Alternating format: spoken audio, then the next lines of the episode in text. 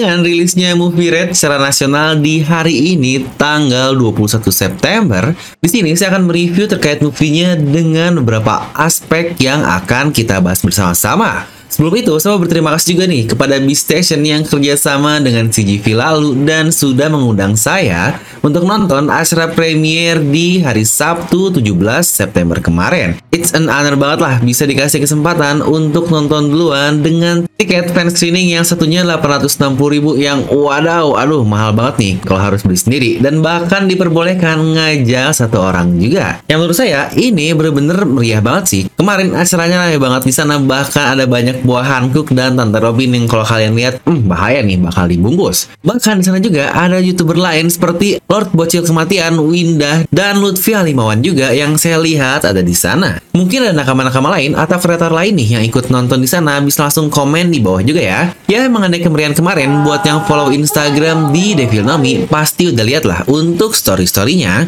Yang juga ini udah saya ceritakan di post komunitas jika kalian penasaran. Yang sejujurnya itu adalah sesuatu pengalaman luar biasa yang pernah saya alami sebagai fans dari One Piece dan tentu saja sesuatu yang tidak mungkin akan pernah saya lupakan. Sekali lagi, terima kasih.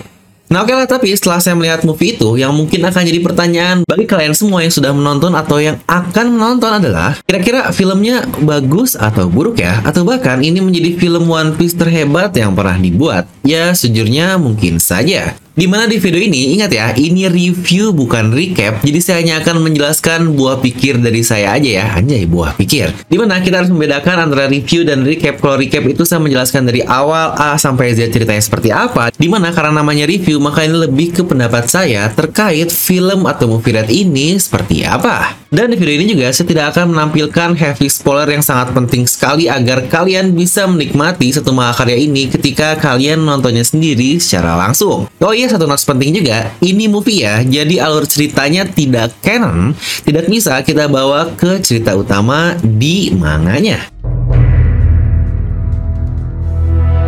Nah pertama kita akan mulai dari premisnya terlebih dahulu atau awalan dari movie red ini. Jadi saya sarankan buat kalian menonton animenya terlebih dahulu episode 1028 atau 1029 ya sampai 1031 atau 1030-an. Yang kalau tidak salah itu menceritakan masa lalu Luffy dan Uta. Sebenarnya ini agar melengkapi pengetahuan kalian saja sih tentang movie ini. Yang walaupun jika kalian belum nonton pun tidak berpengaruh cukup major. Tapi jika kalian sudah menontonnya, ini menjadi pelengkap yang menurut saya lebih menarik saja. Di mana seperti yang sudah saya katakan, movie Red ini Oda ingin melihatkan sesuatu yang sangat berbeda daripada movie-movie sebelumnya di mana Luffy yang melawan sosok tua legenda yang jadi musuhnya di sini bahkan Oda mempackage-nya dengan sangat unik sekali. Terutama banyaknya bagian drama yang Oda berikan di movie ini. Bintang di movie ini adalah tentu saja UTA atau Uta yang sudah seperti saudara perempuan Luffy dan dia juga anak dari Shanks. Mereka berdua tumbuh bersama di timeline yang sebelum kita lihat di chapter 1. Di mana di anime juga kan kita melihat Shanks yang habis berlayar eh tiba-tiba kembali tanpa Uta dan Luffy mencari-cari sebenarnya Uta ini ke mana sih dan dia terus-terusan ingin mencari tahu kenapa Shanks meninggalkan Uta dan apa yang terjadi kepada Uta. Mungkin itulah bagian premis utama di movie Red ini. Dan sini juga dijelaskan terkait berita Sengs yang menghancurkan satu negara dan hilangnya sosok Uta itu yang ternyata saling berhubungan. Yang benar, Uta ini ditinggalkan di negeri Elegia tersebut, di mana negeri Elegia adalah sebuah negeri musik yang sangat hebat dari zaman ke zaman, karena Uta yang suka menyanyi seperti dianugerahi, akhirnya Sengs menitipkan Uta ini agar tinggal di Elegia saja. Tapi akibat suatu insiden, rakyat Elegia hanyalah tersisa dua orang, Uta dan satu lagi Gordon yang sudah pernah kita lihat juga di trailernya di mana kemampuan menyanyi Uta yang sangat luar biasa ini tidak bisa terdengar oleh orang-orang karena dia hanya tinggal berdua di satu pulau yang sangat besar. Jadi rasanya sayang banget dia punya potensi yang besar tapi tidak bisa didengar oleh orang lain.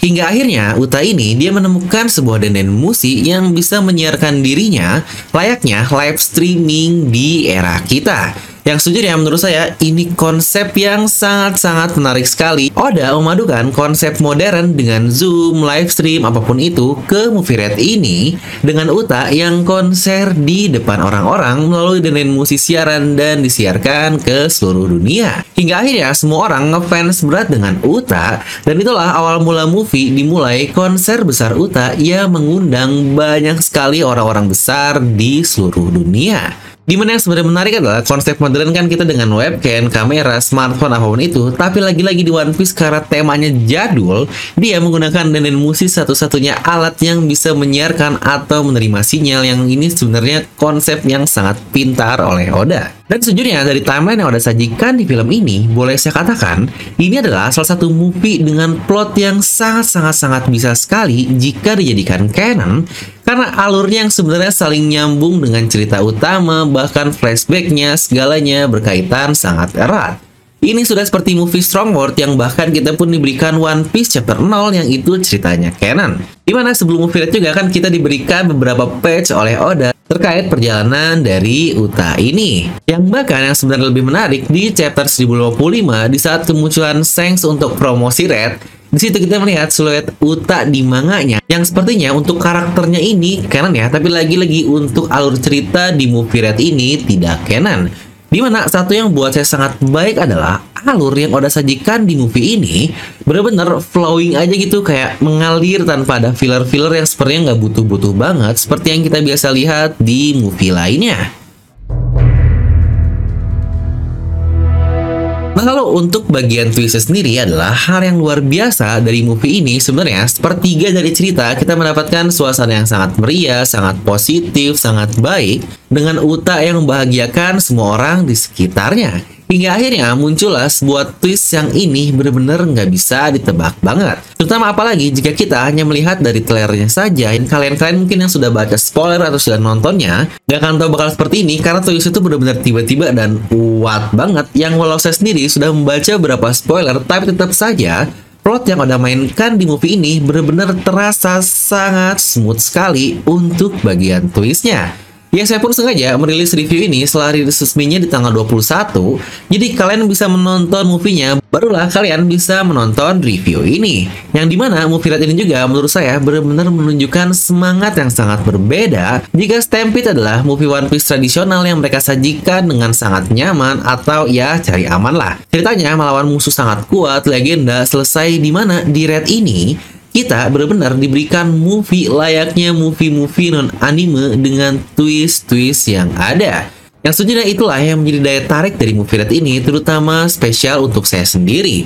Karena semua emosi benar-benar bisa kita rasain di movie ini, benar-benar dari film Red ini, kita bisa merasakan hal-hal tanpa kehilangan sensasi saat kita membaca manganya.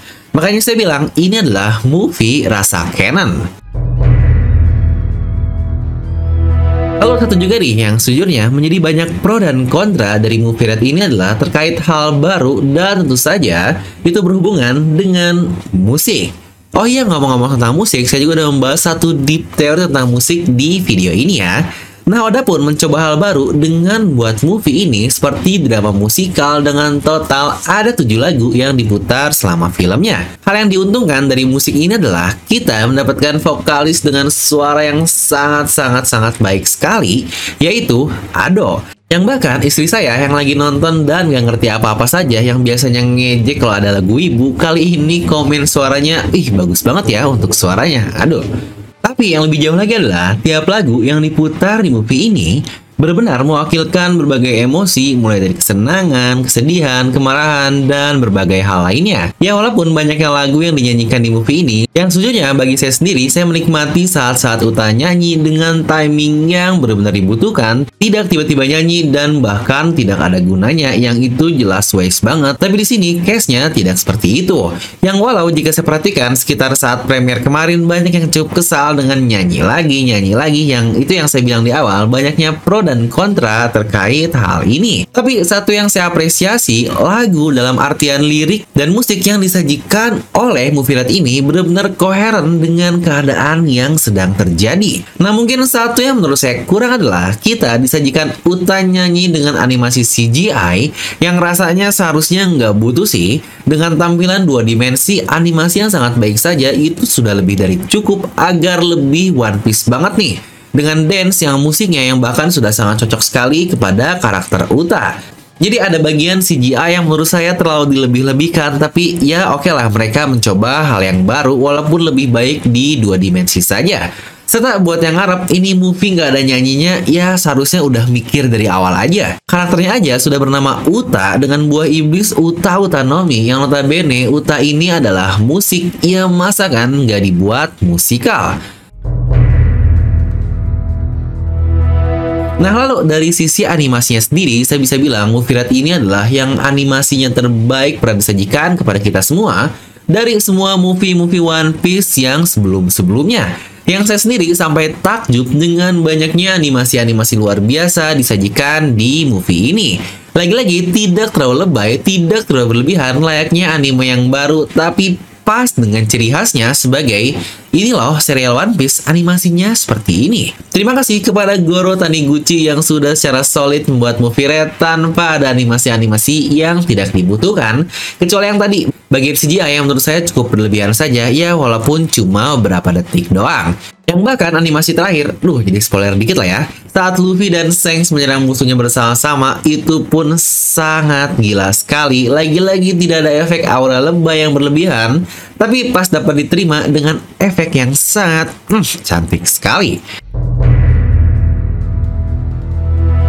Nah lanjut dari sisi karakter sendiri menurut saya di movie Red ini yang memiliki peran yang sangat baik sekali berbeda dengan movie Stampede yang banyak sekali karakter-karakter diperkenalkan di movie ini yang akhirnya cuma jadi cameo-cameo yang tidak berguna dan bahkan yang difokuskannya hanya di situ-situ lagi. Yang sejujurnya itu juga sih salah satu hal yang saya cari dari suatu movie layar lebar yang please lah kalau bikin karakter dicerita gunain karakternya dengan porsi yang pas sesuai gunanya.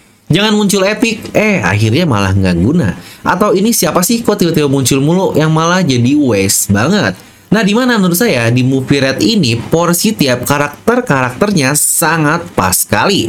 Terutama karakter-karakter seperti Kobe, Bluno, Lau, Barto, Oven, Brule, Katakuri, dan yang lain-lain. Bahkan untuk kru dari Seng sendiri yang munculnya tidak lama, tapi mereka memiliki porsi yang pas dan dibutuhkan hanya untuk seperti itu saja. Yang jika ini adalah karakter manusia biasa, maka satu peran yang saya beri apresiasi yang luar biasa di movie ini adalah Kobe dan Bluno. Mereka berperan sebagai karakter protagonis dengan dampak yang sangat major dan eksekusi yang sangat baik sekali. Nah, terkait karakter dari Uta sendiri, menurut saya ini sangat-sangat menarik sekali juga. Dia ini benar-benar seperti versi wanita dari Luffy. Ya, mengingat mereka tumbuh bersama Shanks juga di masa kecilnya kan. Yang jadi di sini kita bisa melihat mereka berdua yang saling keras kepala satu sama lain. Tapi basis dasarnya, kenapa mereka seperti itu sangat dapat diterima sekali. Dan untuk Shanks, wah ini yang gila sih. Bahkan kemunculan pertama Shanks di movie ini aja udah bikin seluruh bioskop kegirangan yang coba nih, nanti kalau kalian udah nonton adegan mana aja yang bikin girang satu bioskop, langsung tuliskan ya di kolom komentar. Di mana dari satu movie ini, saya sendiri malah bisa lebih mengerti bagaimana karakter Shanks ini dibandingkan apa yang kita lihat di chapter satu lalu. Yang jadi bagian Shanks ini, silakanlah kalian interpretasi sendiri saja setelah menonton. Tapi ingat, ini bukan canon ya, jadi jangan langsung disangkut pautkan dengan berteori yang nyambung ke cerita manganya. Lalu untuk bagian klimaksnya sendiri dan ini yang bagian pentingnya, di mana satu yang membuat film atau movie dibilang bagus atau tidak adalah saat eksekusi atau finishing di bagian klimaksnya. Nah mungkin salah satu isu dari movie ini adalah kita disajikan cukup banyak build up cerita di babak satu dan babak kedua movie ini atau bisa bilang 2 per 3 dari keberjalanan cerita lah agar kita bisa lebih mengerti apa sih yang sebenarnya terjadi di movie ini. Tapi menurut saya, bagian klimaks dari movie ini adalah salah satu pengalaman adrenalin dan emosional yang bakal kalian rasain sangat-sangat luar biasa sekali. Bahkan lebih dari hal-hal yang pernah saya rasain bersama One Piece. Yang mungkin jika kita bandingkan klimaksnya Luffy versus Kaido, pasti banyak juga dari kalian yang merasa, ya elah tensinya naik turun udah epic, diturunin lagi, dan akhirnya klimaks lagi diputar-putar seperti itu. Di mana di sini saya sendiri sampai menggenggam tangan erat saking gemesnya dan gak bergerak sama sekali karena emosi dan pacing yang diberikan dengan penasarannya di bagian klimaks ini. Ini benar-benar menjadi bagian paling hype dan luar biasa dari semua movie One Piece yang pernah saya tonton Hal yang menurut saya diplotkan dengan sangat brilian. Definisi perasaan naik turun bukan karena pace dikurangi, tapi emosi yang dibuat naik turun. Dan ditutup dengan momen yang pasti banyak dari kalian sudah tahu, Shanks dan Luffy yang menyerang bersama-sama yang, wah, ini sebioskop teriak bos, saking klimaksnya lihat Shanks nyerang dan Luffy juga menyerang dengan serangan terakhirnya. Yang bahkan scene terakhir dari movie Red pun bener-bener out of the world banget yang saya yakin pasti banyak yang nangis nih di bagian ini. Nah jadi kesimpulannya, movie ini menjadi salah satu movie yang sangat saya rekomendasikan buat kalian walau dengan banyaknya pro dan kontra terkait plot yang dibangun dengan ala drama musikal karena toh ini kan temanya saja sudah uta yang berarti musik jadi harusnya ini masih bisa diterima lah. Tapi mungkin buat kalian-kalian yang lebih suka bakbuk-bakbuk, tarung-tarung jreng lah bakal kurang menikmati movie ini. Untuk saya yang fokus menonton movie adalah dari plotting dan ceritanya, maka Red ini one hell of movie yang udah saya tonton. Karena bagian tarung itu bisa dibilang sebagai pemanis aja lah. Lagi-lagi, jika taruh mau sebagus apa pun tanpa story yang baik menurut saya kurang kerasa emosinya atau bahkan sebaliknya storynya sangat bagus tapi endingnya dan tarungnya memble itu juga akan kurang terasa bagus. Jadi lagi-lagi, itulah pentingnya balance yang saling melengkapi satu sama lain dan untuk movie ini tarungnya menurut saya diberikan porsi yang sangat pas dengan masing-masing anggota topi jerami dan Shanks diberikan peran. Ya ini klasik lah ya, di setiap movie karakter-karakter pasti dikasih panggung untuk unjuk kekuatan. Dan jika kita kembali cerita, satu yang benar-benar saya masih amazed dengan Oda adalah jika dia membuat sebuah cerita ini, dia selalu membuat segalanya serba abu-abu. Ya benar, tidak ada hitam atau putih, tidak ada biner satu atau nol, tidak ada benar atau salah secara 100%, sama seperti kata-kata Doflamingo dan Teach mau kau cari keadilan ke mana pun, tidak akan ada yang tahu jawabannya. Karena hal-hal seperti itu tergantung bagaimana dan dari mana perspektif kalian. Sama seperti Uta, di satu sisi tujuannya sangat mulia, dia ingin membuat semua orang bahagia, tapi di satu sisi bahkan ada rakyat yang cuma ingin hidup susah seperti biasa saja daripada hidup dalam ketidaknyataan. Yang jujur li, ini memberikan tamparan keras juga kepada saya sih. Kita selalu berusaha membuat semua orang setuju dengan pendapat kita dengan alasan itu kan hal yang baik untuknya. Tapi di satu sisi, kita tidak melihat dari perspektif mereka. Mungkin kita melihat mereka ini hidup miskin, hidup susah jika kita melihat dari perspektif kita, tapi dari perspektif mereka, justru mereka ini malah bahagia dengan apa yang sudah mereka punya saat ini atau sudah mereka syukuri. Atau bukankah pada akhirnya happiness atau kebahagiaan adalah hal yang paling penting kan? Kebahagiaan dari perspektif masing-masing, ingat ya, bahagia tiap orang itu kadarnya beda-beda, jadi jangan samakan kebahagiaanmu akan berada di taraf yang sama dengan bahagia orang. Anjay, udah jadi motivator aja nih efek nonton Red. Yang karena menurut saya, jujur deh, itu scene yang sangat singkat, tapi dalam banget, yang emang sering banget sih Oda ngasih hal-hal insightful seperti itu. Luar biasa untuk Oda Sensei. Nah lalu seperti biasa, karena ini review akan saya beri nilai dan kita akan bagi dari beberapa aspek ya. Kita akan mulai dari suasana movie-nya, nuansanya, dan animasi, ini definisi memainkan emosi banget. Jadi akan saya beri nilai 9,5 dari skala 10. Lalu untuk pertarungan sendiri, karena tidak begitu banyak tapi dibutuhkan, jadi akan saya beri nilai 9 dari skala 10. Dan untuk plotting alias eksekusi cerita ini menurut saya sangat baik sekali, akan saya beri nilai 10 dari skala 10 yang wah gila banget.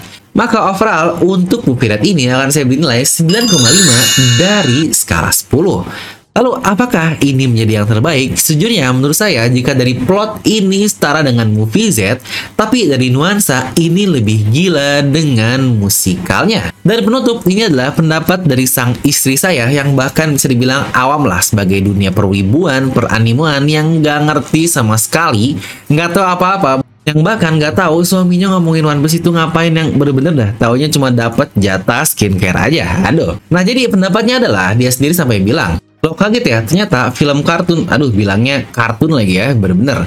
Kaget ya, film kartun bisa kayak movie, movie biasa gitu. Karena ceritanya tuh dijelasin dengan sangat baik, kita tahu alasan kenapa Uta kayak gitu, kita juga tahu background dari orang-orang lainnya kenapa bisa membuat ceritanya kayak gini. Ya walaupun nggak tahu siapa itu yang rambut merah, mungkin pesulap merah atau apa, tapi kita diberitahu alasannya dulu kenapa dia melakukan hal-hal seperti itu. Jadi satu movie ini benar-benar terjawab semua dari A sampai Z. Yang kaget sih kartun bisa kayak gitu. Soalnya kalau nonton kartun-kartun dulu kayak Doraemon yang aduh anjir dibandingin sama Doraemon guys. Kan movie-nya tuh jika dia pergi ke suatu tempat dan di tempat itu ada konflik maka masalah selesai. Nah kalau ini tuh nggak sesimpel itu. Sama ames aja sih, ternyata komunitas One Piece sebesar ini ya ya bisa dibilang juga aku yang nggak ngikutin One Piece sama sekali tapi bisa ngerti movie-nya seperti apa. Karena latar belakang sama lain-lainnya udah dijelaskan di satu movie ini. Nah jadi itulah pendapat dari orang awam yang sering ngatain suami sendiri wibu bisa emes juga dengan movie Red. Ya benar jika dibanding movie-movie lain mungkin bedanya One Piece ini dia selalu bergerak secara paralel tidak linear saja jika A bergerak, maka B juga bergerak. Contohnya di movie ini dengan Uta dan beberapa backgroundnya. Mungkin jika di movie lain seperti contoh di Doraemon tadi, dia pergi ke suatu tempat dan ada konflik di situ, itu terjadi secara linear saja A dan B sampai seperti itu. Tapi di One Piece A bergerak, B bergerak. Makanya ini yang menurut saya kenapa cerita One Piece bisa sangat kompleks sekali.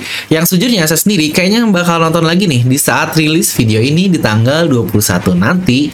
Dan yang penting penting juga buat kalian nih, jangan cuma nyari gratisan doang, nonton bajakan. Di mana pasti nanti kalian bakal ngerasain loh, kalau kalian udah gede, terus kalian jualan, eh barang-barang kalian dibikin KW kek, atau digratisin kek, dimintain diskon dan lain-lain, pasti bakal kesel sendiri. Dan itulah biasanya nasib-nasib orang yang selalu pinginnya bajakan dan serba gratisan hidupnya akhirnya bakal segala dapat gratis dan ya udahlah. Yuk kita tonton bareng-bareng di bioskop kesayangan kalian untuk mensupport Oda dan tentu saja mensupport ekonomi Indonesia karena bioskop ini kan membayar pajak untuk negeri kita juga. Terus sebagai penutup, malah nih di review kemarin yang udah akad asik dong nonton sekarang ada yang nemenin, anjay.